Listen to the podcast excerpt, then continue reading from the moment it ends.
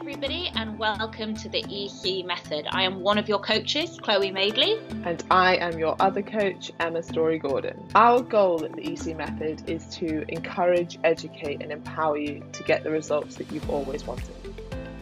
Listen to our weekly podcasts, go to our website, the e c method dot co dot u k, or simply follow us on Instagram to get more information.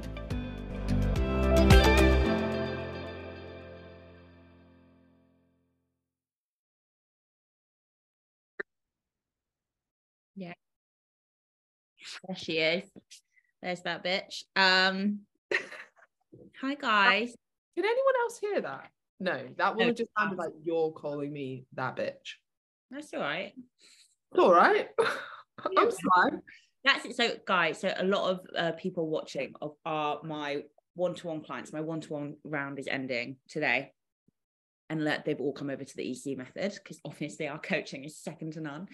Um, and I just did my last live with them and I cried. I had like a full meltdown and I told Emma and I was like, I'm mortified. And she was like, why? And I just want to say, because I think a lot, Emma and I get so much love and thanks from you guys. And obviously, you know, we, we hope that we say it back. I was talking to Emma about it. I realized I don't think I would like people very much if I didn't have you guys as my clients. And I mean the E C Method as well as one-to-one. You've completely reinvigorated my like of people and my trust of people because you're all so fucking phenomenal. Like, you're just so open with us. You let us be so open with you. I, we only really ever have one client who sometimes challenges what we say because she feels it triggers her. And I love that she does that.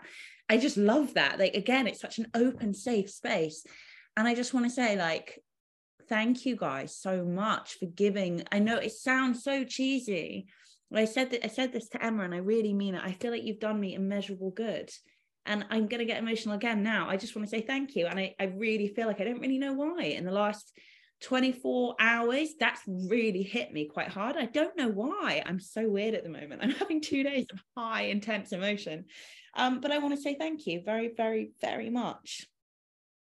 And so I said this in the voice note, which you've not listened to yet. But do you think part of it is because coaching is something you've built completely off your own back with your own qualifications, your own experience, like what we were talking about before with the media and your parents, and then like this is totally you, there's nothing? Yeah, I do. I think yes, that in that way it gives me purpose and fulfillment, and I, and and I definitely feel that.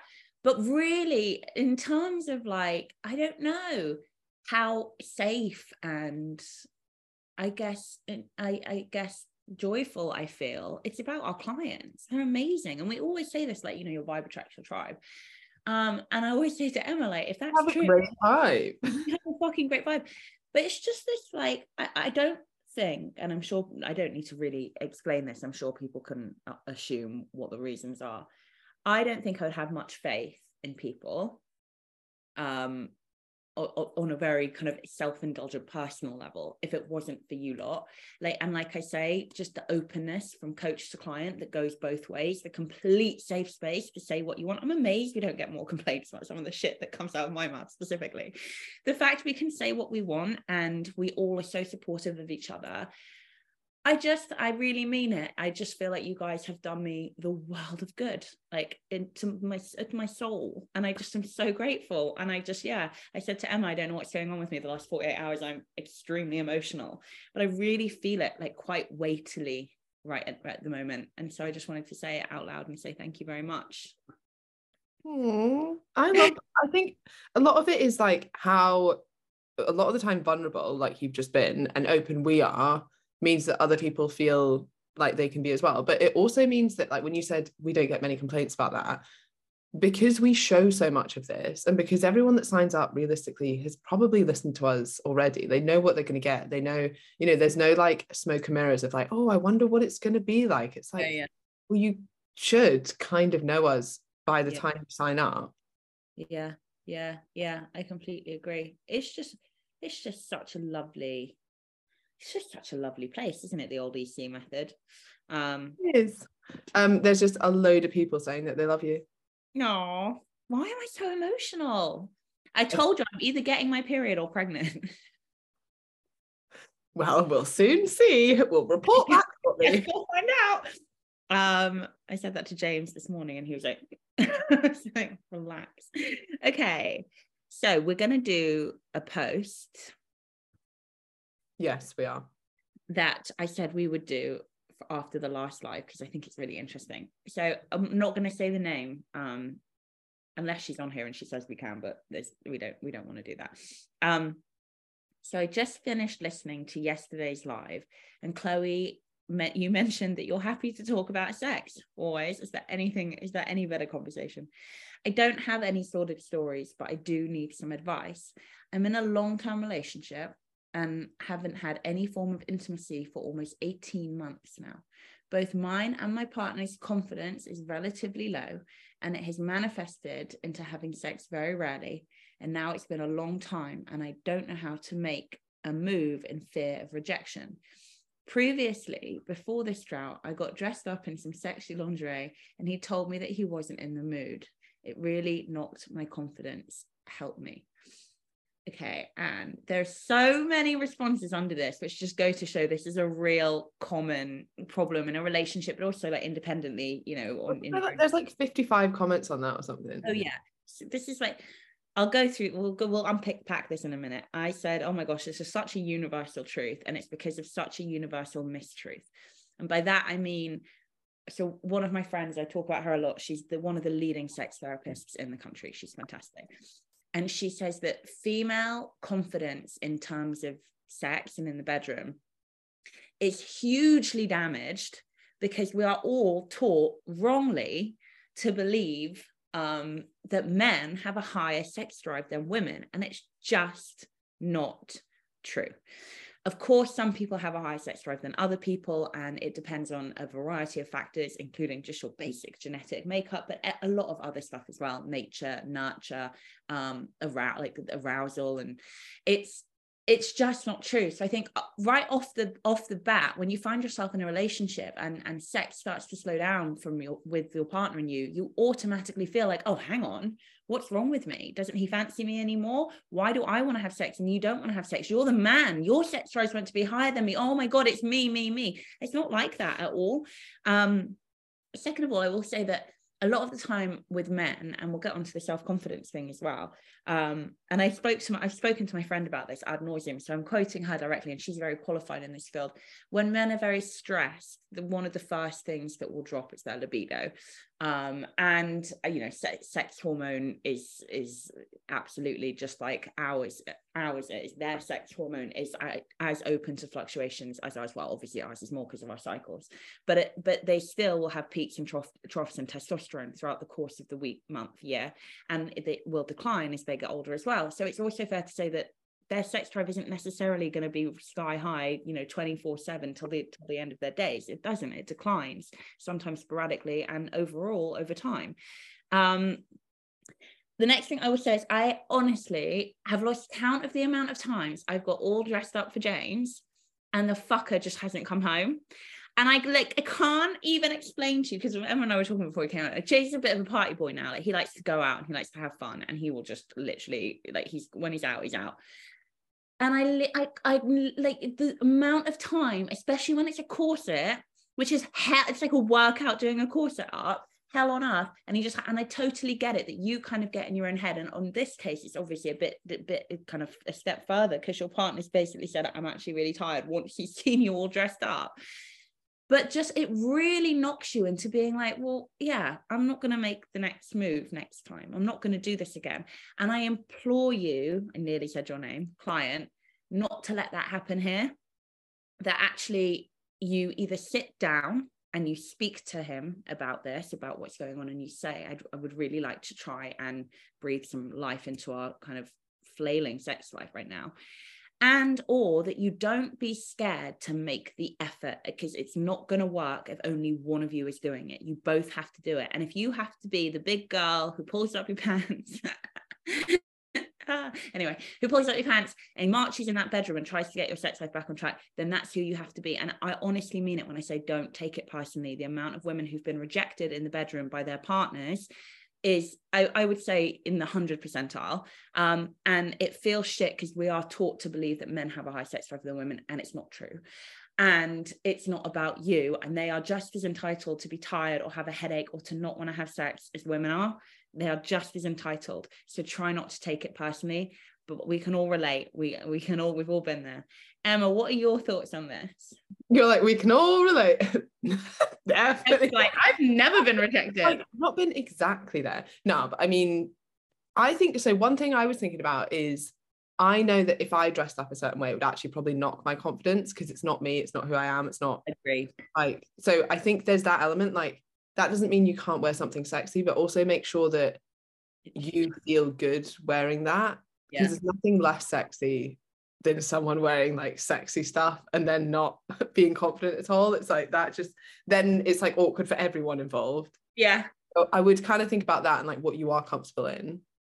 And then I think from the place you're at now, it's hard because it's been built up for such a long time and it's become such a big thing that it shouldn't be, like, it doesn't have to be.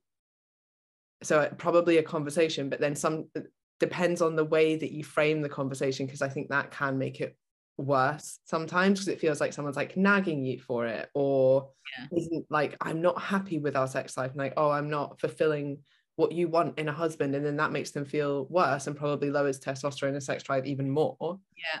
So I guess frame it as as like, I want this with you because you're my husband and because I miss it, as opposed to like, this is a negative thing and we should be doing this. Or I agree. I completely agree with that. And that's it's such a good point um, about only doing something that, that authentically feels sexual to you.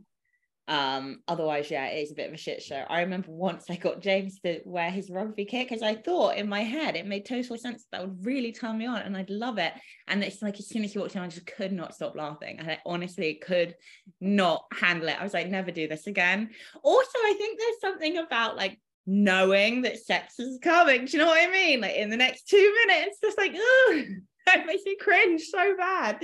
Um, But we have really all been there, not Emma. We've all been there, and it sucks and it's really hard, but that it's really, it's about, honestly, we, we do do this in the, in the dieting sense as well, a bit of resilience. Um, and I agree with Emma, like, like taught not letting it knock you too hard and getting back on the horse, get back on the horse.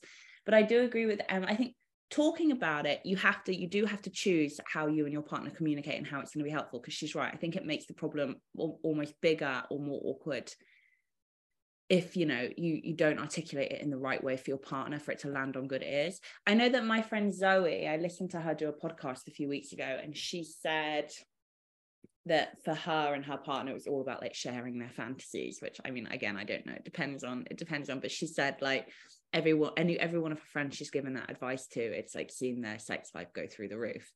So oh, there you go. Share your biggest, but again, I thought mine was, you know, shagging James and rugby kit, and it was just horribly awesome. Hilariously awkward. No, I don't know what mine is now. I'd have to have a think about that.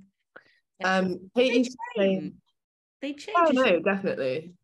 Yeah, one hundred percent. Yeah, Kate's just saying she's been reading Jay Shetty's book, Rules of Love. It's quite good, I think, although I skipped all the meditation bits. You're like me. Yeah, where's the sex in this book? Where's the good stuff? Should I read some of the responses? Because some of them are better than our responses. Hazel yeah, says, um, are there any mental health problems? Depression can lower self-esteem and really do a number on your libido. Uh Yeah, I know when James is mega mega stressed because our sex life just goes ew. Um yeah taking I think in this instance as well, because it's been like you kind of get out of the routine of it, and then this is the new norm. Like if it's been eighteen months, it's the norm not to have sex. Yeah. Okay, so Polly, who's a therapist, everyone's saying you need to talk to him. Polly, who's a therapist, is saying, how's your communication? Can you talk to each other? Sometimes finding the courage to start the conversation.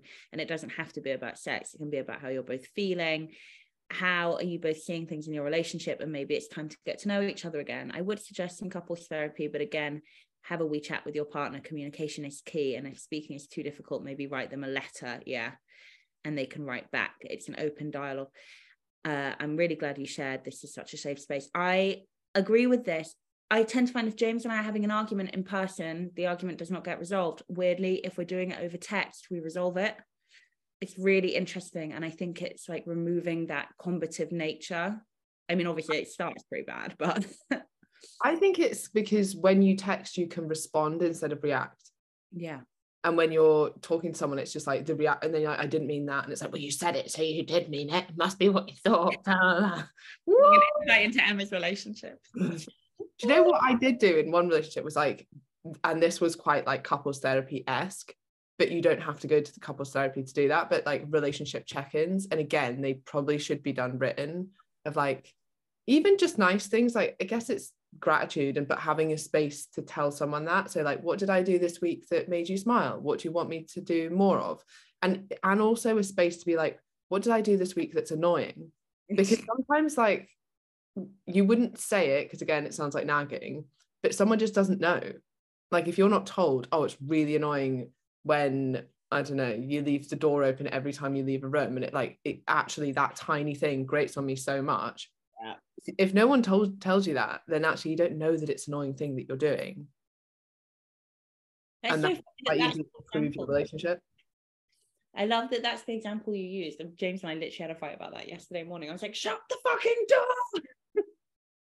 But I'm just trying to think of something that is relatively small, not malicious, you know, but you might not notice that you're doing it, that it's annoying. Yeah. Uh, Kerry says, I think everyone's advice is great, uh, but communication and having a little chat about where you're both at. I also think it's important to get out of your comfort zones a bit, not necessarily in the bedroom, trying something new and different together. Go somewhere new, book a random holiday or a weekend away filled with activities you've never done before. Take a class together, go to a movie you wouldn't normally see. Make it a little bit awkward and unfamiliar and exciting, like when you both first met and were attracted to each other. Rediscover that spark, if you will. Go to a sex party. Yeah, go to a sex party. Hey, we're going out for dinner. Yeah, oh my God, Terry, I can so relate to this. We needed to do this and we were struggling to conceive. Sex became really high stakes and put a lot of pressure on us. Um, yeah, I mean, honestly, yeah, that's such a good point. Um, I really like that advice. Everyone's advice is amazing. Mm. Yes. I'm still reading them now, sorry. I want to read, I haven't read some of them, I want to read them all. Okay, right, should I go to the put? Do we have anything on the live? Yeah, we've got loads. I was just ignoring it. Okay, right. Yeah.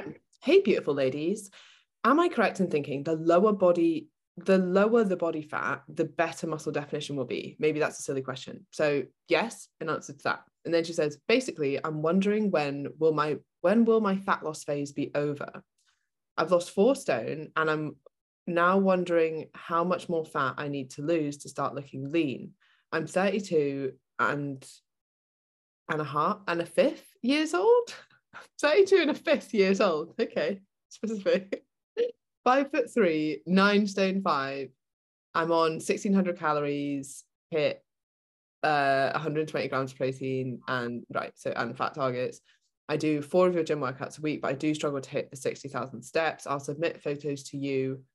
Okay, yeah, that's probably best if you just post the photos in the group and then we can tell you.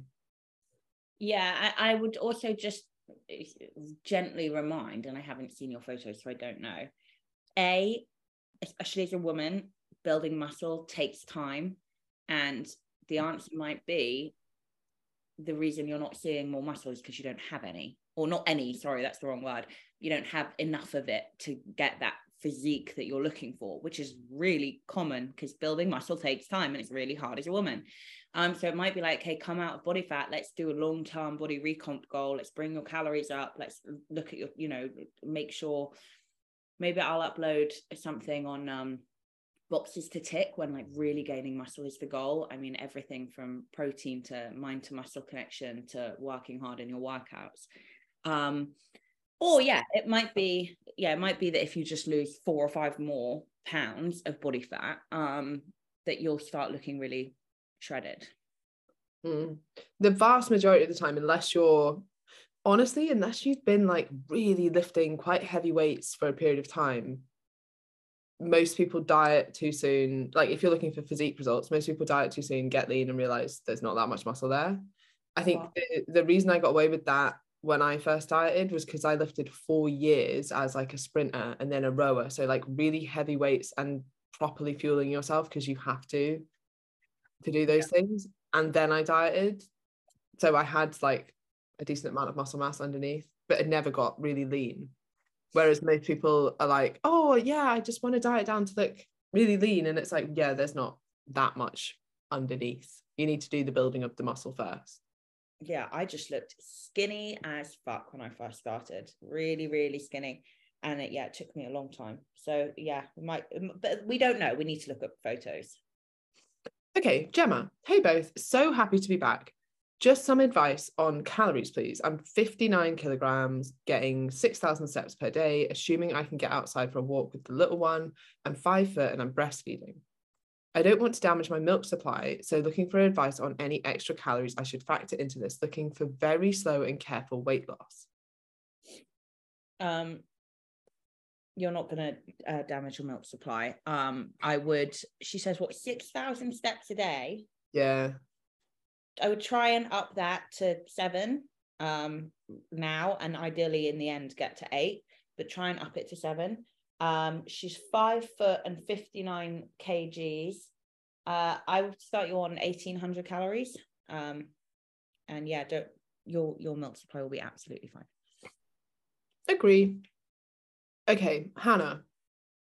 Hello, loving week one, thank you. For context, I'm twenty-four weeks pregnant.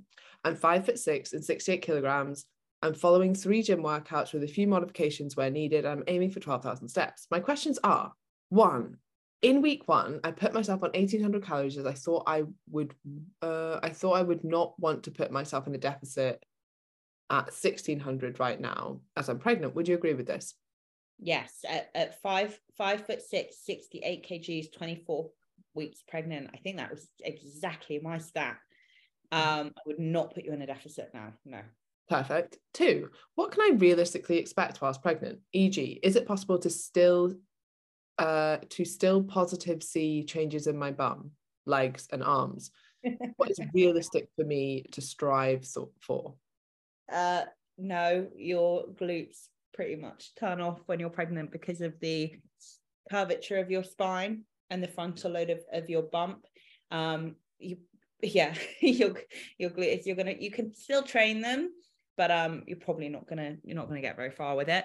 Um, and yeah, I mean, quite honestly, yes, um, you can, you can build some muscle in pregnancy. However, it's not going to be particularly significant because there's so many um, other considerations, like uh, there's so many things that, that you can't do at a certain point, whether it's, you know, the, the prone, the supine position, or things that are going to clear your bump. Um, and the fact that your body is under, especially your, your, your core, so your back, really, your posterior chain, Um, and your core, there's so much going on that actually it becomes quite hard to lift properly with really, really great form. Um, you know, you, like I say, you've got this thing hanging off the front of you. Um, so it's really probably not the best time to have any kind of physique goal, but it's also super important that you continue to train and you continue to eat kind of nutritionally aware if you feel, if your symptoms allow you to. Um, it's only going to make you have a happier, healthier pregnancy and childbirth, potentially. I mean, obviously, if there's complications, there's complications. There's only so much you could prevent that. But um, it's a very good thing to do. And I would say, especially postnatally, I one hundred percent think, having done it myself, that it had a huge impact on what my body looked like after I'd had the baby. Mm-hmm. Yeah, I think that's the point as well, because you might hear that and be like, well, what's the point? But and and same with, I think this is often true with menopausal women as well, when they're like, oh, right, so if estrogen's lower, it's harder to build muscle. Mm-hmm. So I'll just not bother. And I'm like, no, no, no, there's even more point. Like, what can you maintain during this time? Even if you're not going to grow incredible glutes during pregnancy, you're going to have far better glutes on the other side if you haven't let them atrophy during that time, right? And same with like menopause. If you're thinking, oh, well, I'll never be able to build as much muscle. I mean, like, one, you will, it's just a bit harder and there's more considerations.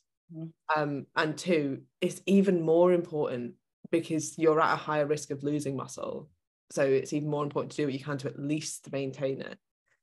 So yeah. yeah, just in case you you hear that and think, oh well, then if I can't do that, I'll just do nothing. Like, you're gonna give yourself, as Chloe's saying, every opportunity for the happiest, healthiest pregnancy, even if things go wrong. And if things do go wrong, it's like, it would have been worse had you not taken care of yourself, right? So now you're doing everything within your control, and if external things happen, there's nothing you can do about that, but you've done everything that you possibly can. And I think that's like the reassuring part.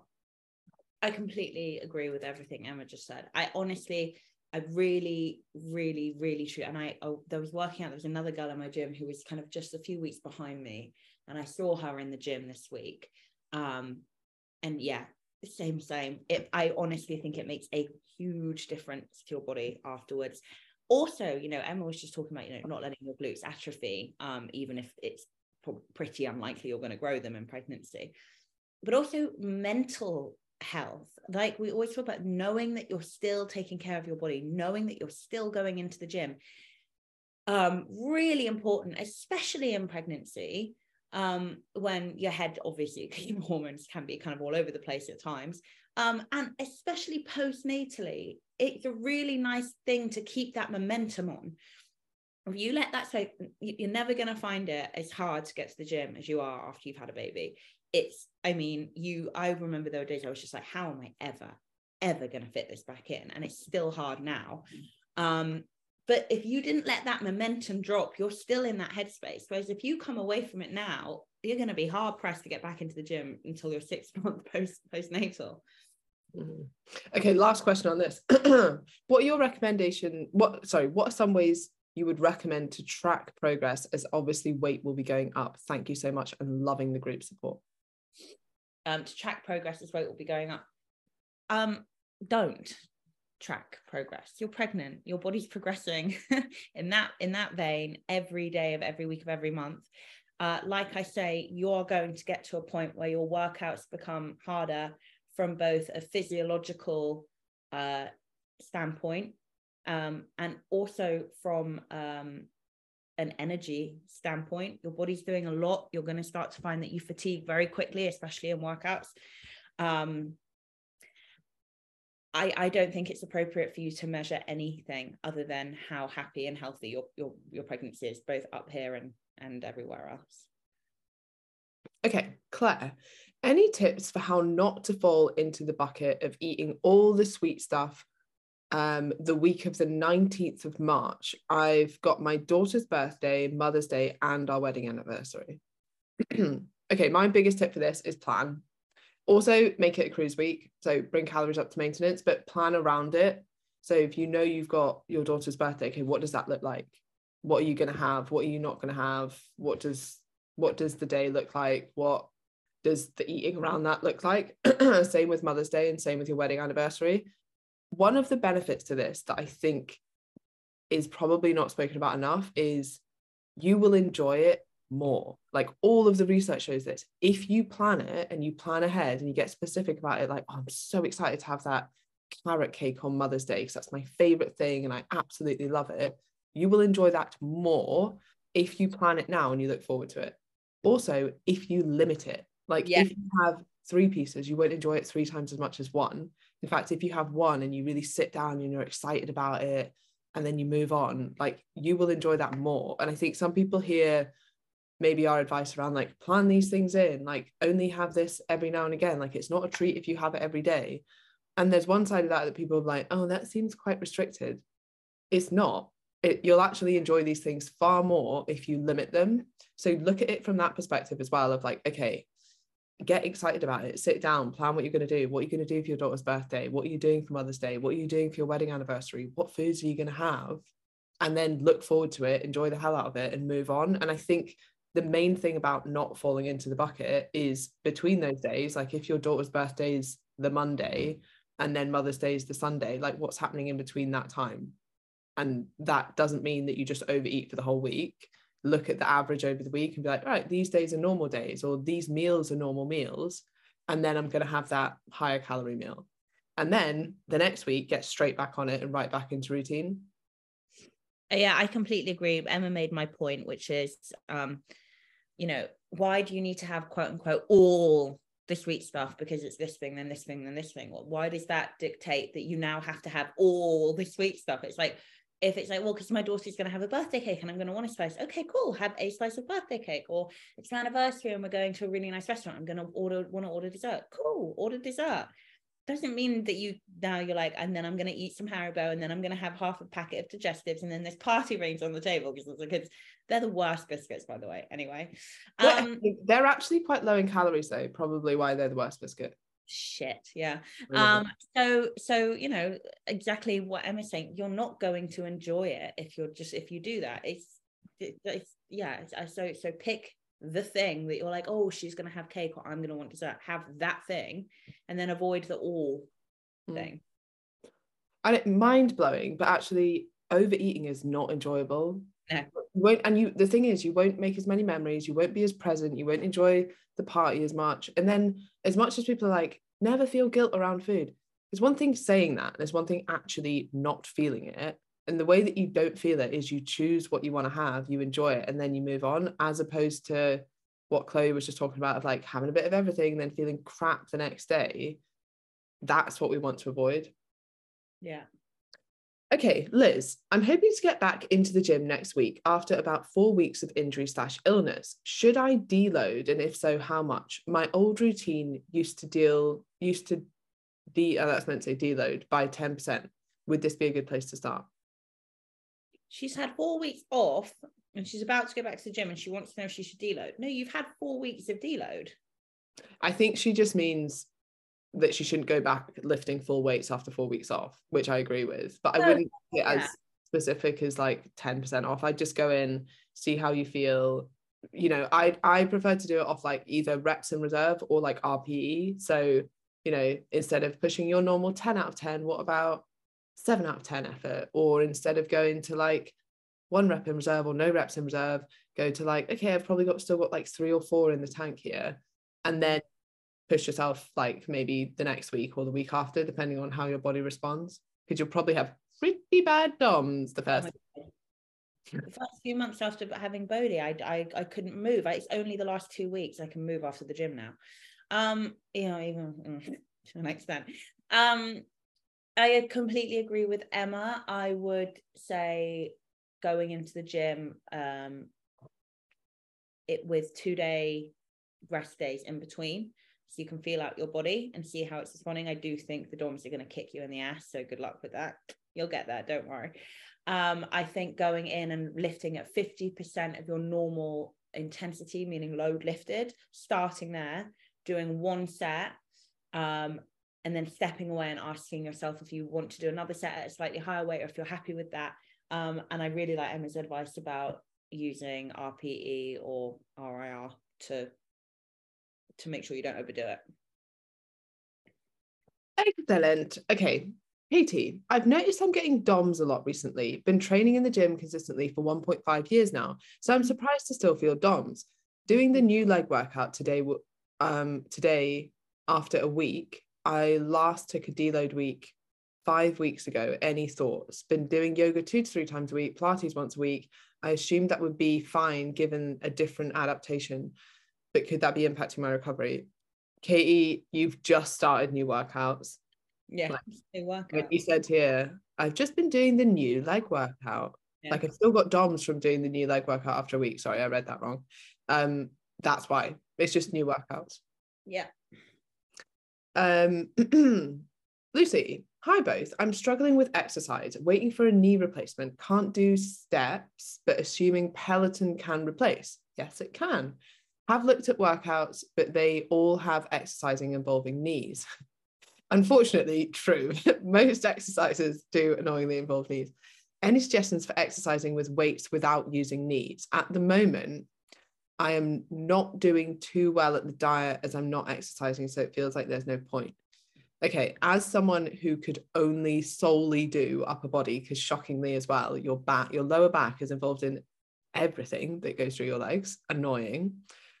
You absolutely can do that. Like I would pick some upper body targets and get really good at them. So I was like, I really want to get good at pull-ups, or, and I really want to get good at push-ups. Those are the things that I can do. So I just do them all the time, right? And and now I can do a bit more lower body, but I'm still quite limited in that, but for a long time I only trained upper body. If you are doing that, I probably, and let's say you still want to go to the gym three, four times a week, I would probably do like a body part split, because otherwise you're going to get quite fatigued doing like full upper body four times a week. I would probably do like buys and tries, and then chest, and then back, and then shoulders. Buys, who who the fuck is going in the gym doing a full buys and tries session? Um, me, Chloe. Pay me enough money. Oh, um, when we train, what are you doing next week? Can we train? Yeah, yeah, yeah. Let's yeah. You can give We're me a buys buy and tries. I'll just hate you the whole way. I'll just be like, I hate you. I'm still weak from not training for so long, so don't don't bitch me out with my weights. Um, what was I gonna say? Do everything seated. That was like High School Musical. We're all in this together. One sweetie. Um, I do everything seated, and um, yeah, you're really going to be hard pressed to find any lower body exercises that don't use knee flexion. Yeah. Uh, oh, hang on. Well, okay, so you could do weighted hyperextensions. Uh, you could do like band uh, standing band thrusts. Lol. Yeah, I'm struggling with it. Mm. Stiff leg deadlifts. Yeah, actually, fair. Yeah. Depends where it's sore though. And this is the hard thing about us with like injury. So like Jordan's hurt his knee at the moment. And weirdly, like stiff leg deadlifts, no. Leg extensions, fine. Yeah, it's interesting on the, with machine. Um, I find some clients can't do a squat, but they can do a leg press, which makes no sense to me, but it happens. So yeah, like my with my back. No squats, no leg press. Yeah, not heavy, but yeah. Makes more sense with your back, but with yeah, the knee supported. Yeah, really interesting, because you it's so there's so much knee flexion. But yeah, um, okay, fine, we've done that. Okay, Jennifer, wait, did I hear that Peloton can replace steps, or am I just hearing what I want? Yes, so steps are just a crude way of managing managing energy expenditure. So we spoke about this quite a lot, especially in the winter, and especially because of all the scary people that might be out at night. We like want people walking around at night just to get steps in. So yeah. If you've got a piece of cardio equipment at home, great. Now, the next question we always get is, how many steps is equated to X amount on the Peloton? And it's really hard to say. Probably the easiest way to do it is to think like, if it took me an hour to do X amount of steps, then I would need to do an hour of like moderate cycling on the Peloton yeah. to equate to that. So you might want to think of it like that. Um, but yeah, any way of expending energy is the same. The reason that steps are so useful is because they fit into your life more. And what we really want, rather than people just aimlessly walking around their house trying to get steps, or I don't know, anything like that, is same with like just doing cardio to expend energy. What we really want is like a more active life, because it's way more sustainable, it's easier to do, it's more enjoyable. And then the benefit of steps as well is that you get outside in the fresh air, and it, you know, there's the mental health benefit to it, and you might do it socially, or you might just use the car less, so you're helping the environment as well. And there's like loads of potential benefits to that. Um, but yes, you can do Peloton. I'm an eco warrior, okay? I um yeah, I like to think of it kind of like how Emma said about thinking about um as if you've ever gone for a long walk and you've looked down at your at your watch or whatever, and you you've quantified how many how many steps that was over the course of an hour, um then yeah, and I would say doing either like low to moderate on the Peloton for an hour to match that, or moderate to high intensity for say half an hour to match it. Um so yeah, that that plays a role as well.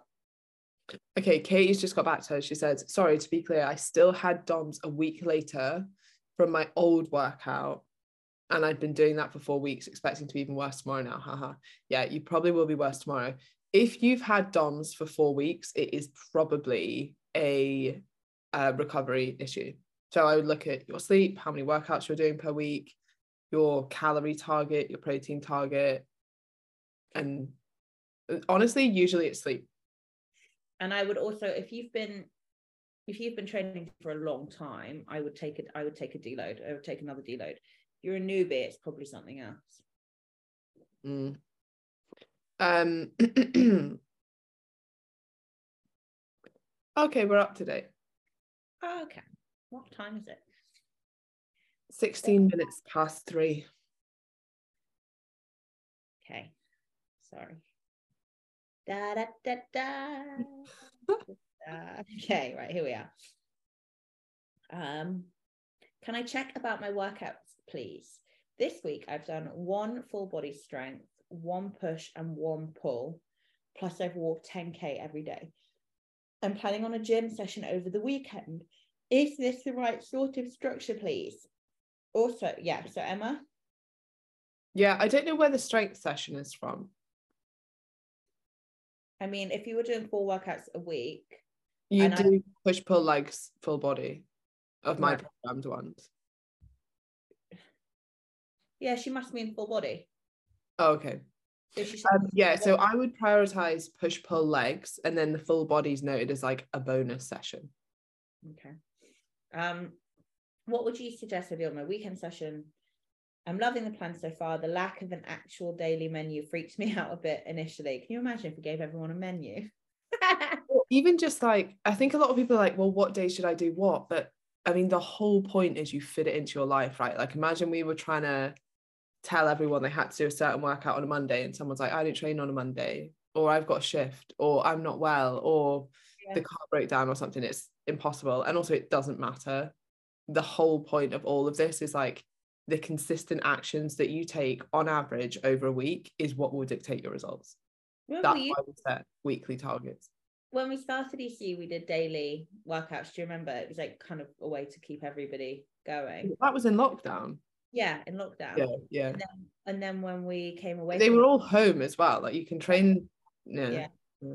But when we came away from it, some of our clients were really upset about it.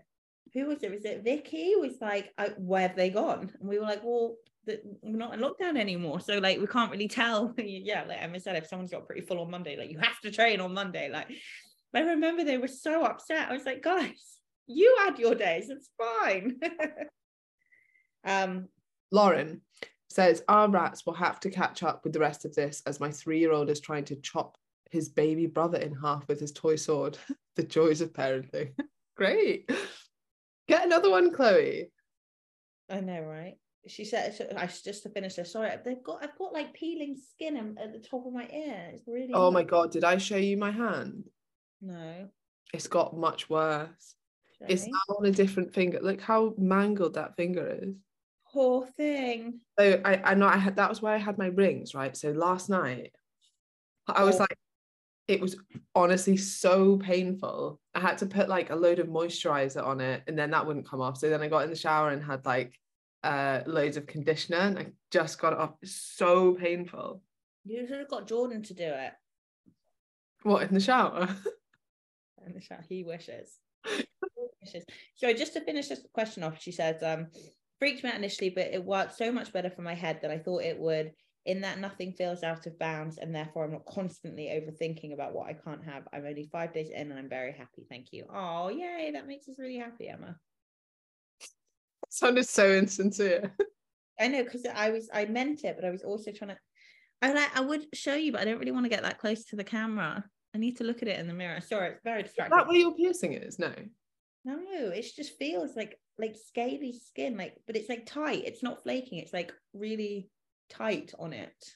Anyway, okay. Sorry guys. You're like, get on with it. um Michelle, genuinely. Michelle. Unless oh, it's like, are what? You sure it's not Michelle? No, Michelle. I think she's just put a P on the end of it. I don't know. Anyway, hello, please can you talk about the pause before engaging in destructive and unnecessarily emotional overeating at night after dinner? It's the only time I ever do it. The pause is the key, so I can make healthier decisions to leave the room and or tolerate feelings instead of stuffing them down, and or do alternative activities like journaling. But I often find I cannot do do this pause. The impulse to just do it, brackets, overeat, is so strong. It's not physiological because I eat adequately for delicious and highly nutritious and high volume meals that day. I am full and tired after dinner. I also know deep breaths would help and other concrete strategies, including going to bed. But how do I actually pause so as not to engage in these strategies? I'm in therapy, and I also did a specific eating disorder therapy program at university in twenty twenty. So I know all this stuff, but this remains a big issue for me, the pause. I'm also liking your amazing advice from your earlier podcast on self-discipline, self-control, and being an adult to get results. And something, this is something that really helps me, but then sometimes I just override it by indulging in the impulse instead of pausing and making the better choice that I know will make me feel proud and happy instead of upset and regretful afterwards. I have cultivated and for many years had the excellent ability to pause and not be impulsive in other areas of my life, like relationships, professional and personal, but I very much struggle in this one domain. Thank you so much. I apologize for the length of this question. Amazing. Don't apologize for the length of it. We love all that context. I am, um, I'm going to give it over to Emma. Um, I will just say that I'm really happy that you're in therapy, and you've obviously done a lot of work on this, and you've obviously really looking at, into this. Um, and I actually would say that because of those things, you're probably going to be better equipped to answer your own question than I am. Um, but I'm going to throw it over to Emma. I think the only thing I'll add, because it sounds like you know a hell of a lot about this already, and you've tried all, you know, like I know breathing would help. I know like soothing would help. Like people say, like, you know, holding your, touching your chest, like grounding yourself essentially, and just taking a second. And so you know that you need to pause, and you've managed to do it in other areas. It also sounds like sometimes you do manage it and sometimes you don't. And this is where journaling really helps. So instead of beating yourself up if you do overeat or you do like respond or react instead of respond, and you don't manage to pause and make the choice that you want to make, instead you're kind of responding to whatever's in front of you. On those occasions, I try and like dissect it a little bit. Okay, what was the context? Was I tired? Was I emotional? Was it very late at night? Had I eaten enough? Where was I? Did I go into the kitchen again after dinner? Was it environmental? Was it the certain food I was eating? Like create a bit of a picture around it. So then you can be like, next time, okay, maybe it was that I was really tired and I ate chocolate and I missed lunch, right? And I know you've said it's not physiological, but sometimes if you kind of dissect it a little bit, you're like, oh, okay. And, and sometimes it's not as simple as I ate enough dinner that day. It could be I'm in too big a defic- deficit overall. Yeah. Or yeah. It could be on Monday I didn't eat very much and now it's Tuesday night and hunger's catching up with me. So that's where journaling and like figuring out what's going on can be really, really helpful. And then also journaling on the times that it, you know, you did manage to pause. So if you get into bed and you're like, hey, I did really want to overeat after dinner, but I didn't. Why was that? Like what, what was different today? Had I slept really well? Did I have a great gym session? Am I just in a better mood? Did I, I don't know, clear away my plate after dinner? Did I have a bit more protein at dinner? Like what situations were those as well? And then you can kind of start to curate your environment to set you up for success and know when you're most likely to overeat and, and not. Yeah, I like two things there that I really like. One, Emma's right, and not only looking at it in an immediate sense of, well, no, I just had a really nice big dinner, um, but actually stepping back on a medium term and being like, well, what did, does my week look like and what kind of deficit am I in? And even stepping back even bigger in like a longer term, how long have I been dieting for? If you've had like mega food preoccupation for years and years and years, and you've been dieting for years and years and years, probably serve you really well to come away from dieting entirely for a period of time until you can neutralize your relationship with food. Um, it does strike me, that post strikes me very much as binge eating disorder, which I think you're aware of because you talk about um, having speaking to a therapist and doing an eating disorder course. I think you should be very fucking proud of yourself. You really are take, you really are trying to figure it out, and you'd be surprised how many people try and bury their head in the sand or don't really want to do the work. I'm very impressed by you. Um, And I, I agree with Emma. Outside of that, curating your environment. Now, this is very unpopular advice and a lot of people will contest it. But, you know, if you know that after dinner sometimes, and I, I also like Emma's thing, like what's happened that day or in the last forty-eight hours that is when it when it happens, is there a trigger that you're not even aware of? Um, and as Emma said, when you haven't done it, what is that last twenty-four, forty-eight hours look like? You know, it, you know, and where are the differences? Um, but curating your environment so that if you know, sometimes you will, you know, eat a, I don't know, party bag of Walker's crisps, maybe not keeping crisps in the house. Now, this is a much bigger problem than that. And I think we're all aware of that because of what you said. And it's not as simple as what I've just but said. That would be helpful for other people.